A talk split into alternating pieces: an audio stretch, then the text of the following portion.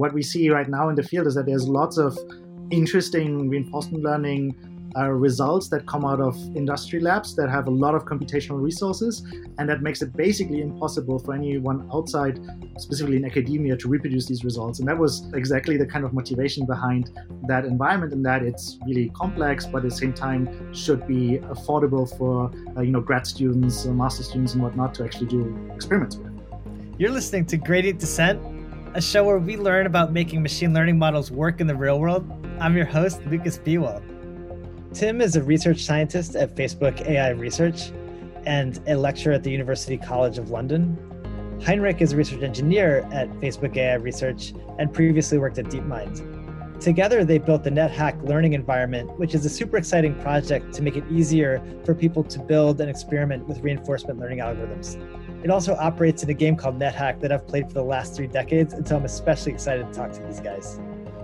I had been thinking for a while, I was wondering how well reinforcement learning would work on the game NetHack. And then I came across your project and you're actually making an environment where people could try out different algorithms in NetHack. So maybe you could start by kind of telling me how you came to this idea as a learning environment and maybe describe what the game NetHack is.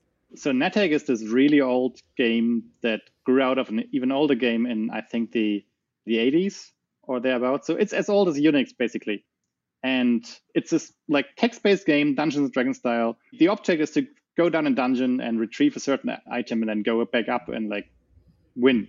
And that kind of undersells it because the actual like fun is in like interacting with all the monsters or like picking up objects, and then there's loads of like in-game jokes, and it's also generally quite a hard game. So I've been playing NetHack since I was quite young. I think about 12 when I was like in a DOS box where someone installed NetHack and I didn't really like understand what to do. And then later on, when I had the internet and there were some so-called spoilers, I and I started being able to look at the actual source code of NetHack. I started being able to like do more in the game. So it's it's really easy to die in NetHack. You don't have a second chance. Like you can save the game, but then it exits, and when you enter it, back go back in, it's like it's picks up where you were. And it's a really hard and really fun game with a still active community. And it's text based, but still pretty complex. I feel like what's notable to me about NetHack is I've probably played it more than maybe any other game, and yet I'm still kind of surprised by things that happen in it. Like I, I still find myself looking up like what's going on, and and like it seems like people even will kind of come to like interesting ideas about how to use the objects in the game, and the game will actually have kind of supported these sort of like one in a million chance occurrences. So it seems like incredibly deep. Like I don't even actually know how how deep it goes for how simple it looks at first. Yeah, I fully agree. I mean, so the reason why we believe this is an interesting challenge for reinforcement learning is exactly that kind of depth, right? It's as um, Heiner mentioned, it's from the looks of it, it's a quite simple game in that it's a terminal based, right? So everything is rendered as these ASCII characters in terminal. But in fact, it's so deep in terms of the number of items and the number of monsters that you have to learn to interact with. There's always new things to discover. And on top of that, it's procedurally generated. That means every time you enter the game, every time you enter the dungeon, it will be generated in front of you and it will look different from any other episode that you have been playing before. So that gives it also a lot of, I guess, replayability. And it's much closer, I guess, in spirit to more modern games like Minecraft, right? Where also every time you play Minecraft, the world is generated. And that poses very unique challenges to reinforcement learning because so far, uh, or for a long time, we've been mostly using um, games like Atari games to test the limits of um, reinforcement learning agents. And that has been going on for a while and has been good. But at some point, I think people started to realize that in Atari, when you, let's say, play Breakout or you play even Montezuma's Revenge, which is one of the hardest games in the um, arcade learning environment, every time you play that game, it's the same, right? I mean, you can basically memorize uh, sequences of actions through the game that lead you to win the game. And that's exactly what then approaches like Go Explore by Uber AI have been exploited to to win the game. So I think it started roughly two, three years ago when people started to look into these procedurally generated games. I mean, Minecraft is one example, but it's very expensive to render and expensive to simulate. But also, I guess the Obstacle Tower Challenge by Unity AI is another example of such a procedurally generated environment for reinforcement learning. And then more recently, OpenAI's ProcGen benchmark is another example. So people are looking more and more for test beds where reinforcement learning agents really have to learn to generalize to novel situations, novel observations. And we believe NetHack is a perfect example for that because it's at the same time also really fast run and really deep, much deeper than than many of the 3D games that you could play right now. I guess I never thought about this, but you know, I'm also a huge fan of the game Go, and that game also feels deep, but its depth seems to come from a lot of interactions with like a small number of rules. Whereas I imagine the NetHack code base just having this massive nest of case statements. Like it's almost like the complexity is, you know, intrinsic to it. I, I wonder like what is it about? I mean, both Go and NetHack, I think, are kind of deep in the sense that they're kind of hard for people to to do well. But what is it about reinforcement algorithms that worked really well for Go and, and like struggled to do basic things in the NetHack world? Yeah, so Go is an really interesting case because the the depth and the complexity of Go comes from the fact that you're playing against another player, right? So we should first of all state that NetHack is a single player game, right? You play against the game, you're not playing against another human. Uh, and obviously, right, if you have a very strong human you play against, then that's a really hard game. But what makes this work for reinforcement learning is the fact that Go, as you mentioned, has very simple rules. So it's very clear for a specific action how the next state will look like, right? right. And that allows you to to basically exploit planning me- mechanisms, right, that allow you to basically plan ahead, think through what happens if somebody plays a specific move and then I play a specific move, what will happen. And it's still really hard because there's this humongous observation space in Go already, right? Because you have this 90 by 90 board, and in, on every tile there could be a white white uh, mark or a black mark or on a white stone, a white uh, black stone or no stone. But in NetHack, it's it's fundamentally different in that the transition dynamics that govern how a state evolves from time step t to the next one extremely complex. Because it is first of all it's partially observable. You don't see what's on the entire map right? You there might be a monster around the corner but it's it's not visible to you. Uh, on top of that it's stochastic. So every time you hit a monster just to give an example right there's a die roll in the back that determines really how much damage you incur. And on top of that there are so many possibilities in terms of what could actually be on the tile. So there's like hundreds, as I mentioned, hundreds of monsters, hundreds of items. Each of them come with all kinds of specific attributes and specific mechanisms that you have to learn about in order to do well. So it's really, really hard to plan ahead. It's also really hard over time to even learn about all of these mechanisms, right? Whereas in Go, you can write down the rules easily in a program and you can, simulate. I think th- th- there's like another aspect of this comparison with with Go and with like MCTS like algorithms. The NetHack community actually has done loads of crazy things like outside of like research and like published papers. There's a few like people in the NetHack community that have, for instance, like there's this alt.org website where you have like officially recorded games. And what you could do in the previous version of NetHack is that you would have your like your local NetHack on your own machine and you would try out a few things and whatever you like best, you would do that in the actual like online running game, right? Where you basically have this perfect simulator, which is NetHack itself. And the only thing that like so but tim was saying that how, how can that work right it's, it's it's not deterministic it's stochastic right so the the way people did that is that they hashed like had a, a map from all starting positions of the game with like your inventory and so on to the seed of the rng pre-compute this in like a few days and hours of, of compute and then could look up the seed like play the new see a new game look at your inventory and that's enough like entropy to tell you what seed you are in. And then you know which seed which which seed to like initialize your local version and then you can actually beat the game in like no time right? Because you you have the perfect simulator. And then the NetHack like dev team produced a new version of NetHack that makes this impossible where you can no longer like manipulate the rng state by walking against walls or whatever the way that these people did it. But it's comparable in a way to how you would do it if you were just like to plain like MCTS NetHack right? You you save the game and you try out what's happening, and then you'll re- re- go back to the position where you really were. And you could probably beat NetHack that way pretty easily, but it you would really only beat NetHack. You wouldn't like learn anything about reinforcement learning at, at large. And it's also really clear that for the community and also for us, that would be considered cheating, right? I mean, yeah. really, you should be developing agents that can, given a fresh game of NetHack, solve the game of NetHack. Yeah. Well, Actually, that's funny. I think this... I would be impressed if I mean, it's, yes, like if you could see the random number generator and like forecast ahead, it would be much easier. But it still seems a little bit tricky, right? Like I feel like there's a fair amount of like long range planning that you need to do, right? To I've actually never won the game, so I don't even know. But I feel like even if I could like see ahead, it might be hard for me to um, beat the game. It's still going to be super hard for for playing like learning from scratch reinforcement learning algorithm. But what these guys did is that they you basically can get infinite wishes, right? There's a thing in NetHack, like in certain conditions uh, situations, there's a wish, and then you can wish for any object and you can get it. And if you can force the RNG to always give you a wish, and like you can get like infinite amounts of wishes, and you can always like make this mini. There's actually like when I played NetHack uh, when I was very young, I did this thing called save scumming, which you're not supposed to do, where like you save the game and then you copy the game file, the save file, and then when you die, you go back and you like go back to that point in time. And what you do with that, that like from a scientific perspective, is you force a really unlikely trajectory, right? Because all the games where you died it, you didn't like it, threw them out, and you go into this more and more unlikely space. And at some point, you like you really like dodged all the bullets, but the game will just kill you like a thousand times per round because you re- you didn't really beat it. And I think this is what's likely to happen. What you will likely force when you like can force the RNG to be in a specific state. You you produce this extremely unlikely trajectories of the game.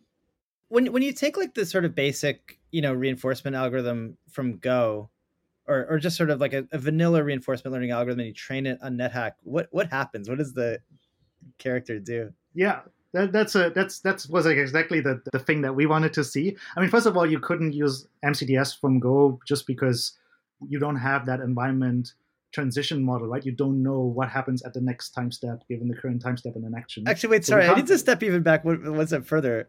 What what do you actually even optimize for? When you, I mean, Go, it's so clear that you're trying to win, but I, I that's a great question. It's a really great question. Yes. So ideally, right, we want to have agents that can win NetHack, and the way to win NetHack is to ascend to Demigoddess by offering the Amulet of Yendor to your in-game deity. But the problem is that that's a really sparse reward, right? That like yeah, it's like you have to solve it before you get any reward. So that doesn't work. Then there's lots of techniques right now for providing agents with intrinsic motivation. I mean, that's what basically keeps people like you and me playing NetHack, although they haven't won NetHack yet. We're just curious about you know finding new quirks and, and, and new interesting situations in NetHack. But what we basically did is we have an reinforcement agent that is trying to optimize for in-game score. And that comes with all kinds of caveats actually, because you can try to maximize the in-game score by doing all kinds of things that are unrelated to um, actually winning the game. So, for instance, you get score for killing monsters, you get score for descending deeper down into the dungeon, but that really doesn't help you to understand at some point you have to go back up again, right? Just to give an example. Also, right. people have been when they're really good, so meaning when they already you know know how to play NetHack really well and they solve NetHack, they start to give themselves all kinds of interesting challenges. And one is actually to solve NetHack while minimizing the, the, the, the score. So you can also do that. so it's it's not really a, a very good reward function in a sense mm-hmm. towards the goal of solving NetHack, but I think it's still a really good proxy for now in order to compare how well different models or different agents do. So I think for now we're, we're happy with that kind of setup mm-hmm. because we are still in a very early stage, or the community, I guess, as a whole, is in a very early stage when it comes to like making progress on NetHack. But I think eventually, at some point, we'll have to refine that a bit, and the you know winning condition is actually winning the game. Got it. So you're optimizing for score. You can also optimize for like gold or, or dungeon depth of these things, but typically you do try to optimize for score. And it's okay. So what happens when you when you put a vanilla agent in there? Yeah. So what what happens uh, is is quite interesting. So first of all, we thought when we started this project that just a vanilla agent wouldn't really be doing anything in, in NetHack because it's, it's, it's just so complicated. Just learning to navigate in the first dungeon level to the next dungeon level is already hard because there are all kinds of situations where you are in a room where there might not be any doors and you have to walk around the walls to find a secret door, uh, which is which is actually quite tricky to learn. Then you might find doors, but they might be locked, and you if you don't have any key around, right? You have to actually kick in the door to to even make it to the next you know dungeon level. And we thought this is really hard for reinforcement agents to learn because there's no um, reward attached to um, kicking in a door.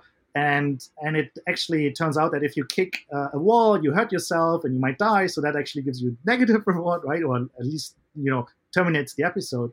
But actually, what turns out, and this is really interesting, is that if you train in these procedurally generated environments, what happens is that occasionally there's an instance generated of this whole problem that is really simple. like the staircase down might be just in a room next to you and it, there might be a, the corridor might already be visible. So from your starting position you might already see where the staircase down is. So your agent even when just randomly exploring might just you know bump into that staircase down and go downstairs and get a reward so this is fascinating because it means with these procedurally generated environments, if you train for quite a number of, of episodes, there will be episodes generated that are quite simple and where the agent actually can learn to acquire certain skills to then make also progress on the harder ones. So this is one thing that we saw, mm-hmm. right? So our agents right now, just by optimizing for score, they average at a score of I think 750-ish roughly, which is you know not bad if you are new to NetHack so if if I take a random,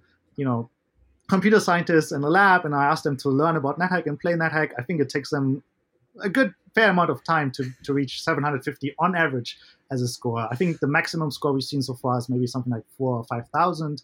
They descend down to dungeon level on average five or six ish, but we also see individual agents sometimes, luckily, going down even dungeon level 15. And we see agents, you know, killing a lot of monsters on the way because that gives them immediate reward.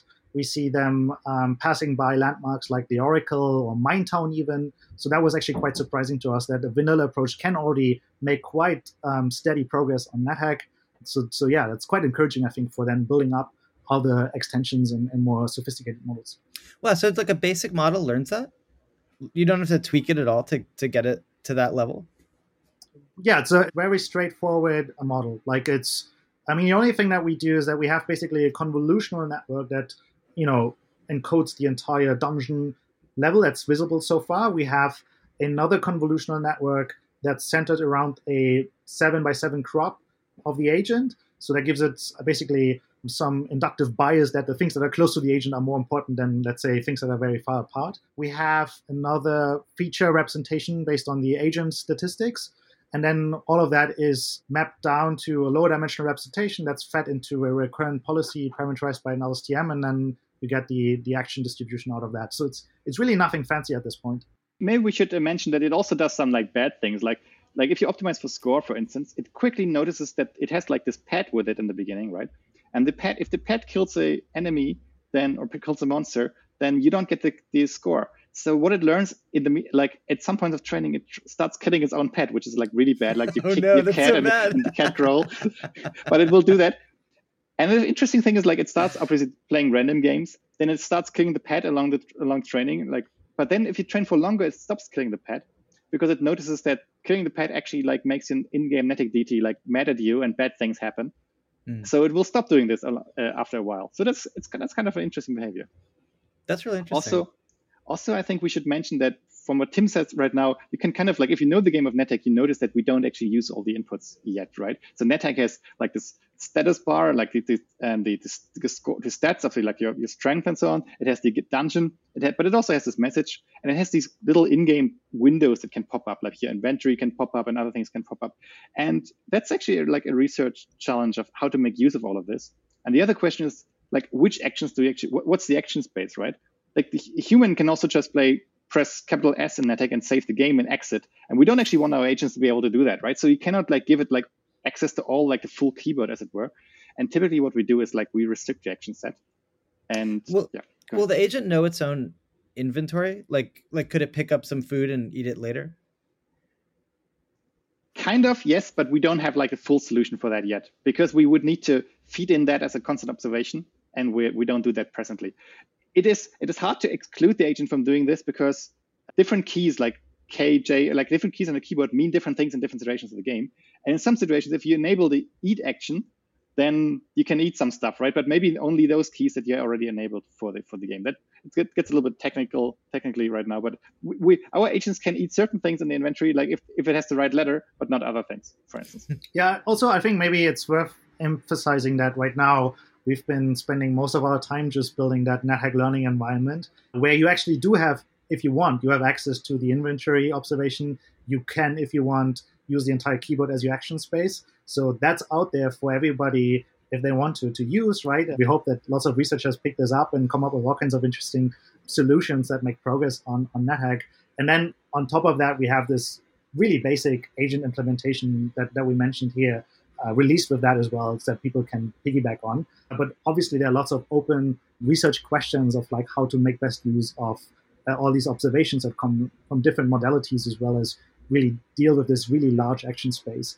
One thing that I find super exciting is the fact that we as humans, right, we have all kinds of prior knowledge. Like when you play NetHack, although you've never heard about that game, and you bump into a door and you have, let's say, 170 actions that you could apply, like trying to drink the door, right, or trying to sit on the door, you you just don't do that, right? You won't even try this out. You know, okay, I can try to open this maybe if I have a key, or if I don't, well, oh, there's also this kick action, so maybe let me try to kick in the door.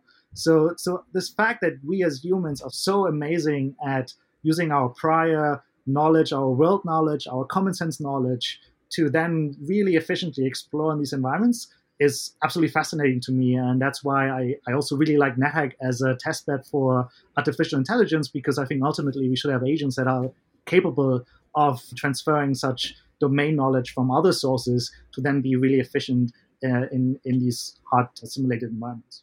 Like in the there's a concept in NetHack community called source diving, where you look at the source code of NetHack and like try to figure out how the game dynamics work. And ideally, our agent should be able to do that, right? Our agent should look at the source code and be able to figure out like how this game will behave, like generally in certain actions, and then just do the right thing. That would be like the perfect like research, like agenda for NetHack. I feel like on top of that, there's this really amazing community created natural language research, which is the NetHack Wiki. So almost everybody I know of who learned to play NetHack learned that by also looking up things on on on the NetHack wiki. As you mentioned, right, you started playing NetHack when when you didn't have any internet connection, so you couldn't look at any of these kind of spoilers. That makes it almost impossible, I think, to make progress in NetHack. And and even with the NetHack wiki, it's really hard. So people, you know, sometimes play NetHack for 20 years before they first win the game. But this kind of resource is amazing. It's like 3,000 Wikipedia pages of explaining like how certain entities, items you know monsters work and i think one direction that's really exciting to me and that's not really very different from what heiner just described by like directly looking at the source code but what if we had agents capable of encoding the information in the in the NetHack wiki and using that to, for instance, explore more efficiently or avoid certain really stupid stupid deaths and yeah, just generally you know using that prior domain knowledge to be much more sample efficient and, and generalize better in in NetHack it's funny. It's like actually, I think it's a kind of a different game. Like I, you know, in prep for this interview, I started, you know, playing NetHack a little bit again, and I, I kind of couldn't believe that I tolerated this game without the internet. Like it's just such a frustrating game with like such little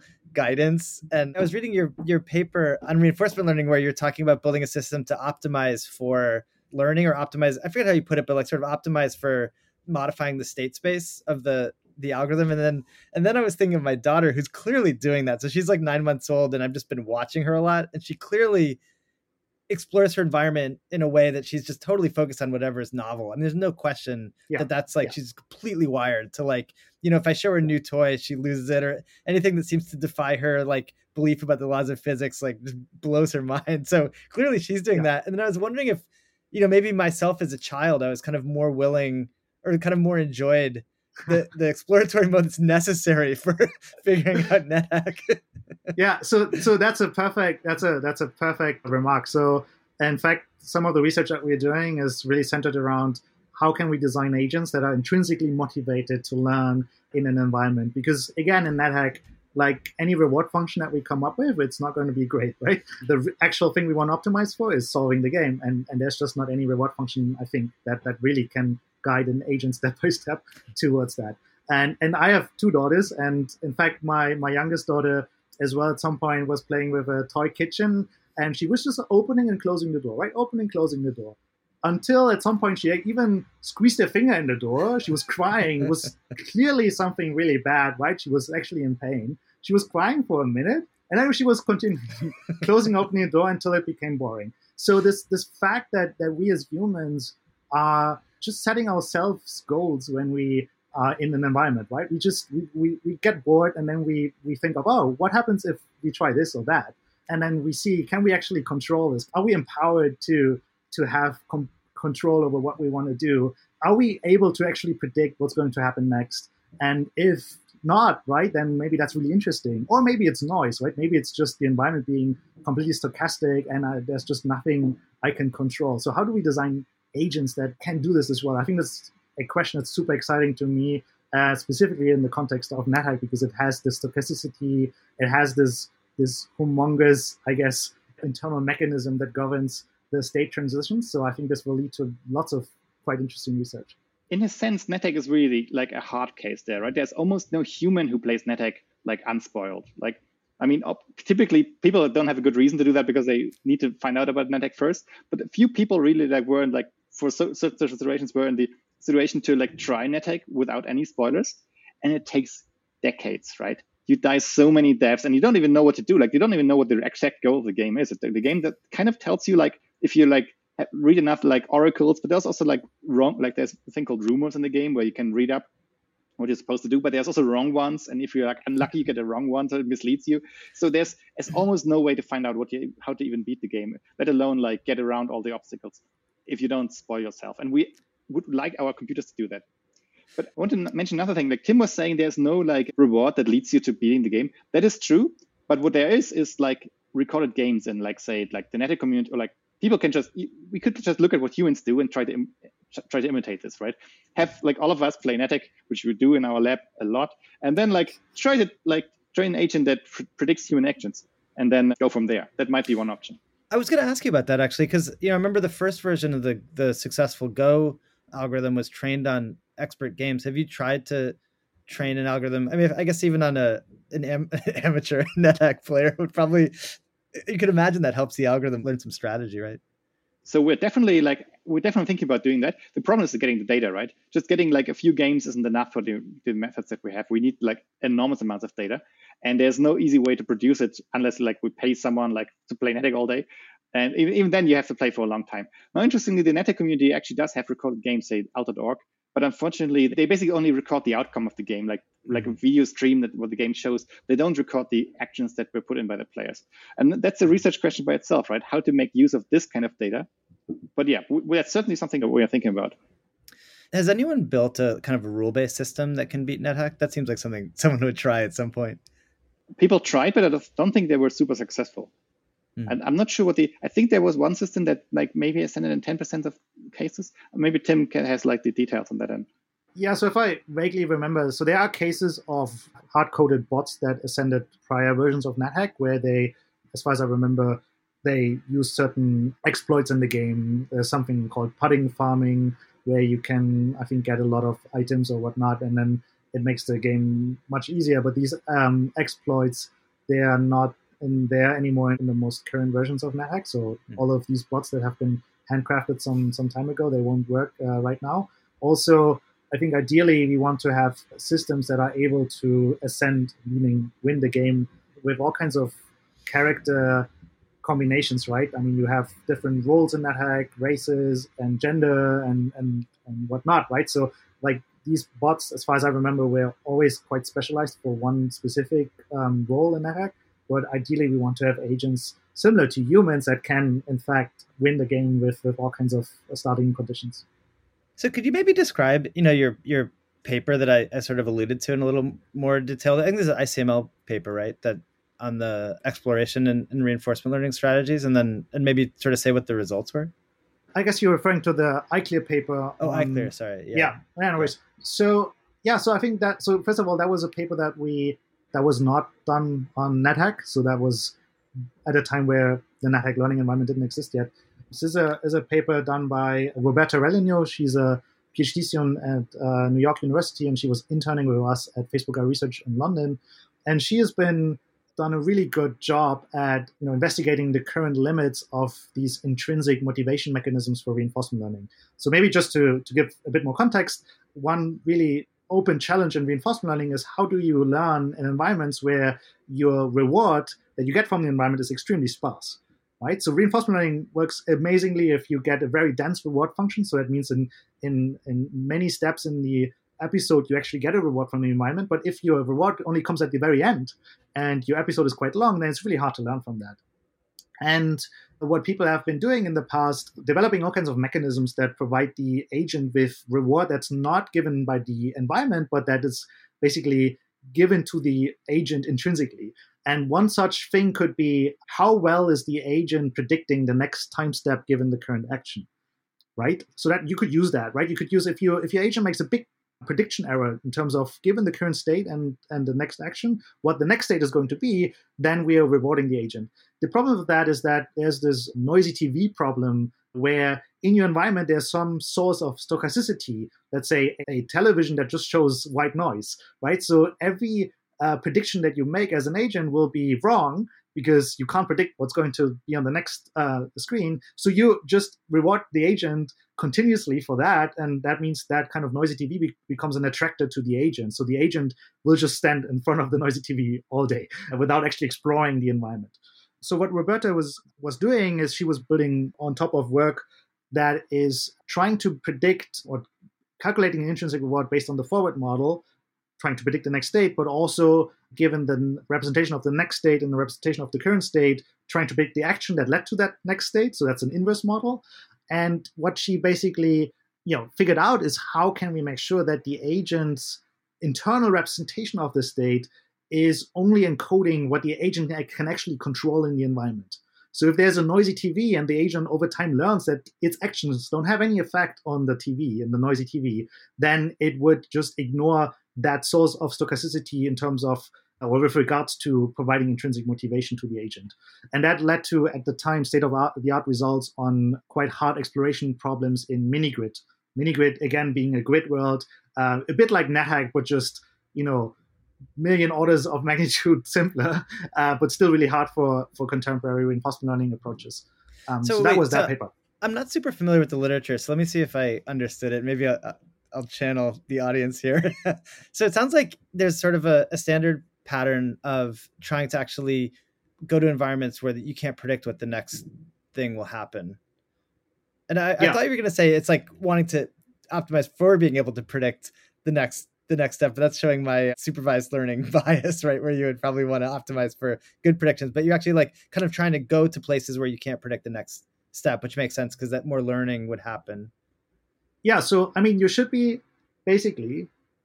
I hope I get this right because it has been a time some time ago. But basically, you know, you should be you should be rewarding yourself if you find novel mechanisms in the environment mm-hmm. that you can control or not can uh, yeah that you can control but you shouldn't right. be rewarding yourself for um, novel observations in the environment that you can't control right mm-hmm. because if there's a noisy tv you know you shouldn't be caring about that otherwise you'll be standing in front of that tv for for eternity so but yeah you're right there's always this kind of tension between you know learning the agent to get better at doing whatever it's doing in the environment so that will also lead to better forward predictions but at the same time also rewarding the agent whenever it, it encounters a mechanism that it it can control but that also leads to novel observations mm. now the problem is that an, another common approach is to actually count how often the agent observes a specific state.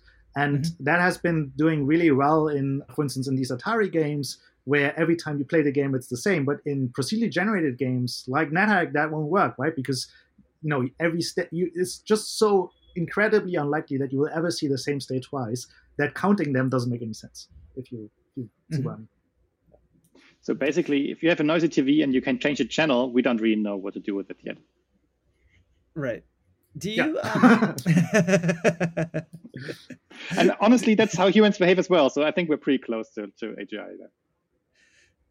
Yeah, no, I mean, it's funny. I mean, you, you allude to this a little bit in the paper, but I, I was thinking like, you know, some of the, the most joy I've felt is like in NetHack. I, I remember when you realize that, you know, you, you have a throw option and mostly use that to throw weapons and then and it kind of guides you in that way but you can actually throw food at animals and turn them into pets and it's like this incredible joy of like realizing this like surprising thing that you can do like clearly there's a reward function at least in my brain of kind of discovering something new and, and in your paper you kind of allude to some of this coming from like education literature or like early psychology literature did, did you look at any of that when you were thinking about this i mean we have a paper together with josh tenenbaum who is i think really leading in, in that area at MIT. I have to say I'm not a I'm not very familiar with with that literature.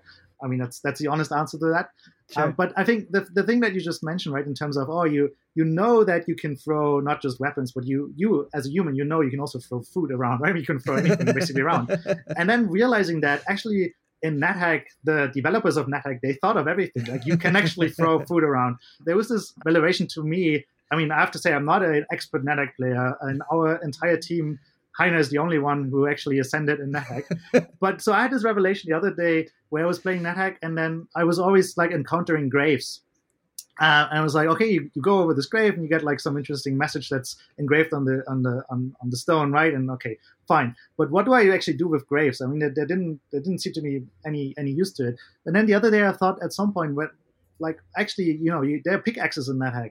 What if I dig up whatever's lying in that grave? And you know, there's actually something in that grave. There's items. There might be. I mean, there's definitely a corpse, but there might also be items in there. And and it was again like like for you, right? It was for me so interesting to see that my kind of prior knowledge about the world also applied within NetHack, although it's this kind of terminal-based game. So that's again why I believe NetHack is such an amazing resource for artificial intelligence research. Okay, so we've probably driven away anyone with any kind of practical mindset, but this is supposed to be for people you know, practicing machine learning for um, real world applications. I mean, where do you where do you think reinforcement learning goes? Like, I feel like the knock on it right now is maybe that it's really just for these kind of toy environments like Atari games and um, Dota and, and NetHack. Like, what is it being used for for things that we would experience now, or is it on a path to being useful for things? Where, where do you think the applications are? Yeah, so first of all, I think it's not necessarily fair to say that the kind of research that's done in simulated environments is not with real world applications in mind. So it's very funny in that you know NetHack is this really old game, so it feels like a step back, right, from more 3D, visually appealing games like Dota. But in fact, as we I guess discussed now, like NetHack has a lot of properties of how you also would try to solve tasks in the real world, right? If I try to fix my car engine, I have no idea how to do this. Maybe I can look up the information on Wikipedia. I mean, probably it's not going to work, but you know, we we we are so good at at you know using world knowledge, common sense knowledge, and also acquiring a specific domain knowledge for solving tasks in the real world. So in some sense, I feel like NetHack is even a step forward towards actually making progress in real world tasks with reinforcement learning. Also, given the fact that it's procedurally generated, and every time the observation will look different. Similarly, in the real world, right? It's like a, again, a count based approach won't really help you that much because, like you know, the world will look different tomorrow. And at the same time, I think there's also more and more applications of reinforcement learning for the real world. So, for instance, we um, published a, a, workshop paper on using reinforcement learning for learning to control internet traffic. So, there's these handcrafted heuristics that people have been developing for decades, TCP uh, protocols and whatnot, right? That that govern how I'm going to, um, sorry, congestion control window approaches, right? That govern how I can maximize my throughput in a in an internet network, right? How can I make sure that I can send as many packages as possible without losing too many packages because of congestion with other participants in the internet network? And we we are developing approaches that allow us to train reinforcement learning agents to automatically learn what's a good policy in terms of you know sending out how many packets per second so that you know they maximize bandwidth. So they are they are definitely more and more applications uh, of reinforcement learning in real world, like also advertisement is, I think, an example. Uh, so I think we'll see much more of that in the future. Yeah, I think like computer systems, like operating systems and so on, they have like all kinds of inbuilt heuristics that are often good, but perhaps not optimal. And reinforcement learning is one way to try to optimize these things. There's all, like if you look at the Linux kernel, by the way, looking at the NetHack source code is a great gateway drug to becoming a kernel developer. It's basically like a, a mini uh, Unix in there. But if you look at the Linux kernel, there's all kind of heuristics and like constants and like wait times and so on. And potentially you could you could actually like not just hard code these things, but learn them on the fly. Of course, you will have a complex system if you do that, but and you may not want to do this at all times. But it's it's certainly an option, and I think this is this is where the world is going. I wanted to wait one more comment about NetHack we, we compared NetHack to Go earlier on, but I think the, the comparison I like more is like StarCraft, right? So StarCraft 2 has famously been like a challenge. And of course, it's a multiplayer game, so it's different in that sense. But many of the challenges that StarCraft has are also in NetHack, like, like a big observation space, complex environment dynamics, big action space, and all these things that are technically hard. But on top of that, to actually like solve StarCraft, you have to use like, you basically use up the energy of like a small town, right? And to play NetHack, it's it's free on the it's very cheap, and you can do this on your in your university lab on your home computer and so on. So that's that's for us one of the sales pitches for NetHack. It's as a reinforcement learning environment, NetHack is simple where it counts, but hard where it, where you want it to be. So it's fast but hard. And often we have like the, the tricky spot in, the, in, this, in these two quadrants. Often there's reinforcement learning environments that are complex but easy, right? So whereas everything is 3D, you know, it's finely rendered, but the actual policy you need to execute is like left, left, right, and you're done. Mm. And I guess what makes for a hard reinforcement learning challenge, like it, it seems to me like like having to sort of save some state to use a lot later seems seems to be challenging. I mean, what else? What else makes? Or uh, do you have an intuition for like what even what games would be easy for? It sounds like you do have a good intuition for what games would be easy for reinforcement learning and what games would be hard. So I, I yeah, so the thing that you just mentioned, that's one, right? Long range dependencies. How do you memorize or how do you remember that maybe on the first level of NetHack you dropped a certain item that you might need like much later or, or whatnot? And and actually NetHack has these very long range dependencies. NetHack is also like normal play of NetHack, if you succeed, is maybe on average 50 to 100,000 steps. There are expert players who can solve NetHack in 20,000 steps, but that's still an order of magnitude longer than, for instance, a, a normal game of StarCraft 2, which goes on for 15 minutes but has only a few actions per second. So I think averages around 2,000 steps. So yeah, long range dependencies is one. Then the question of exploration. So how easy is it for the reinforcement learning agent to discover what it can do in the environment, how it can control things in the environment? How often does it bump into reward? Another question, I guess, is you know, do you have all the information that you uh, need to given in the environment itself in order to do well in the environment, or do you have to have a really strong prior based on your, as I mentioned, common sense knowledge, world knowledge, or domain specific mm. knowledge, right? If you have a very large action space, that's really problematic for current approaches, but we as humans do well because we prune away lots of that, that action space. Can you easily plan ahead right? Is your environment fully observable or is it only partially observable and you have to actually infer what's going on in the hidden parts of the environment? So these things make games or environments hard or easy for reinforcement learning. Yeah, it's funny as you're talking. I, I mean, did you guys notice how I tried to kind of steer this towards like general topics, but I, I wasn't able to. Just pointing that out. But since, since we're back in this NetHack topic, have you thought about my other favorite game, Kerbal Space Program? Are you fans at all? Have you have you played this game? I mean, I've I've seen that on, on Steam. I haven't played it myself, but I think that's a really interesting example. I mean, I, again, as I mentioned, I haven't played this. I only watched the trailer. The fact that we, as humans, um, can build mental models, right, of what should work and what shouldn't work and then test them right? I mean that's i guess what you do in that game right? You you have an idea of like what might work out in terms of a rocket that can fly. You build it then you see it fails and then you make modifications. You have again you plan in your head what kind of modifications you want to make. You make them and you see again.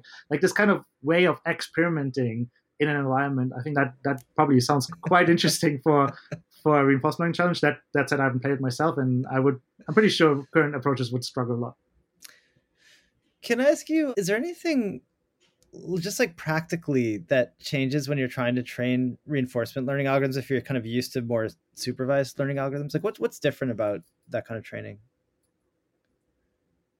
I think there are some like engineering challenges to reinforcement learning. Basically, reinforcement learning you can make it look like supervised learning, but the data comes from like you generate the data yourself, right? As opposed to just reading like photos from disk, you you have you generate the data yourself. And this is actually what modern reinforcement learning systems like uh, say Impala or like various others do. They have this part of the system that produces the data and then a part of the system that learns on the data.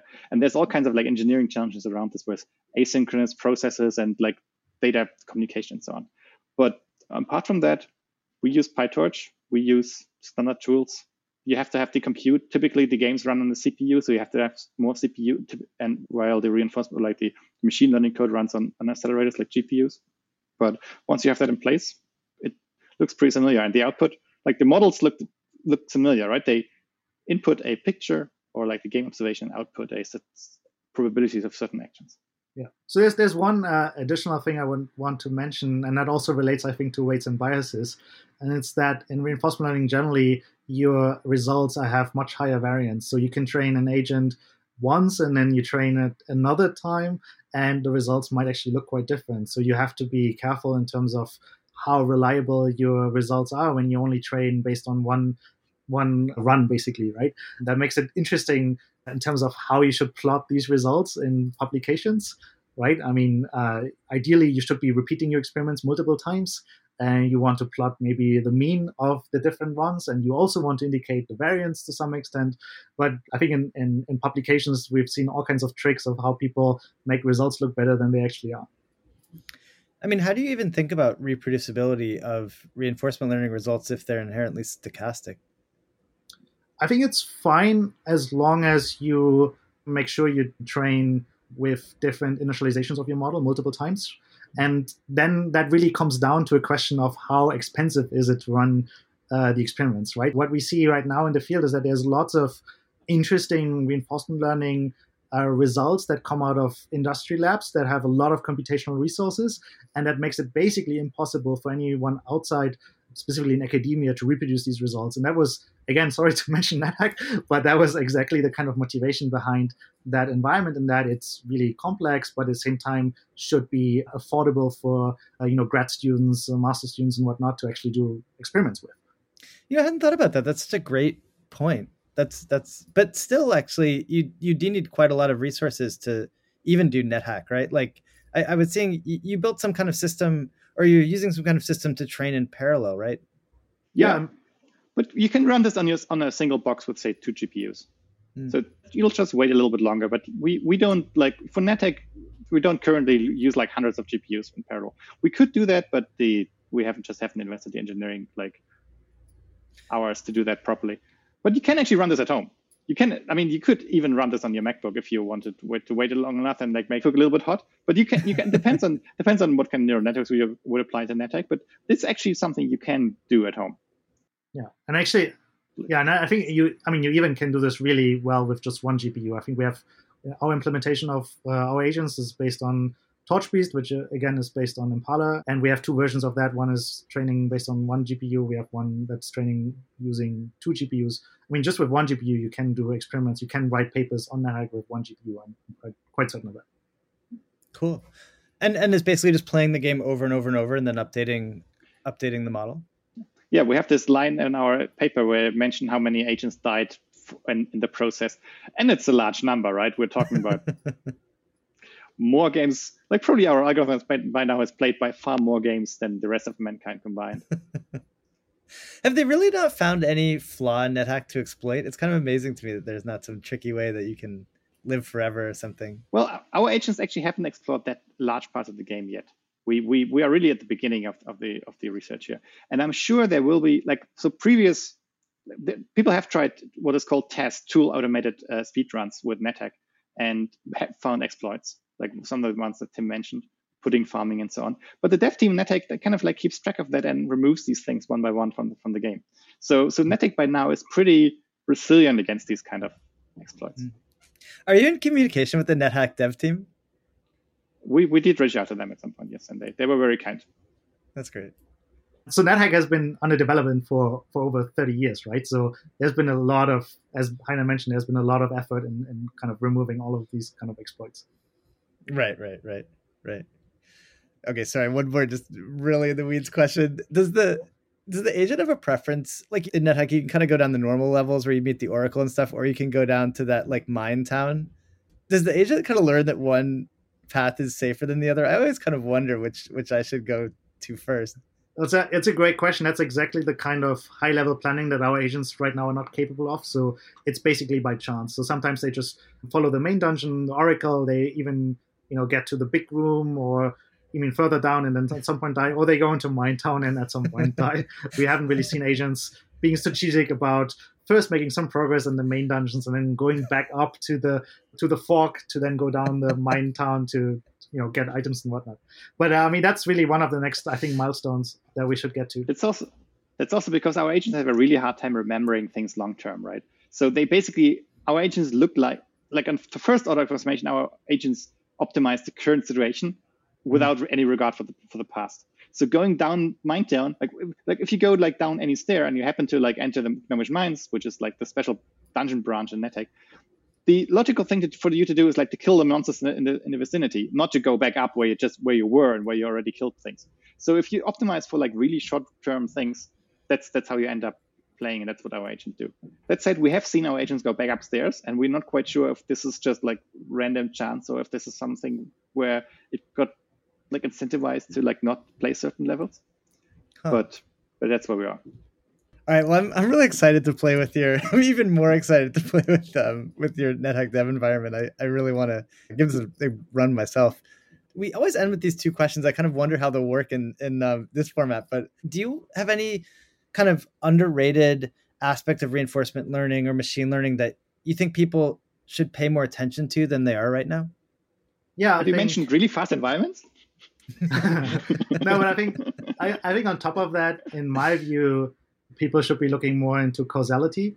I mean, it's something that I'm not very familiar with, but I think in terms of making progress as a community, we should be looking more into causal models because essentially that's also what you are learning when you're playing NetHack over and over again. At some point, you have some mental causal model in mind. If I do this, then that happens, or at least with some probability, something happens, right?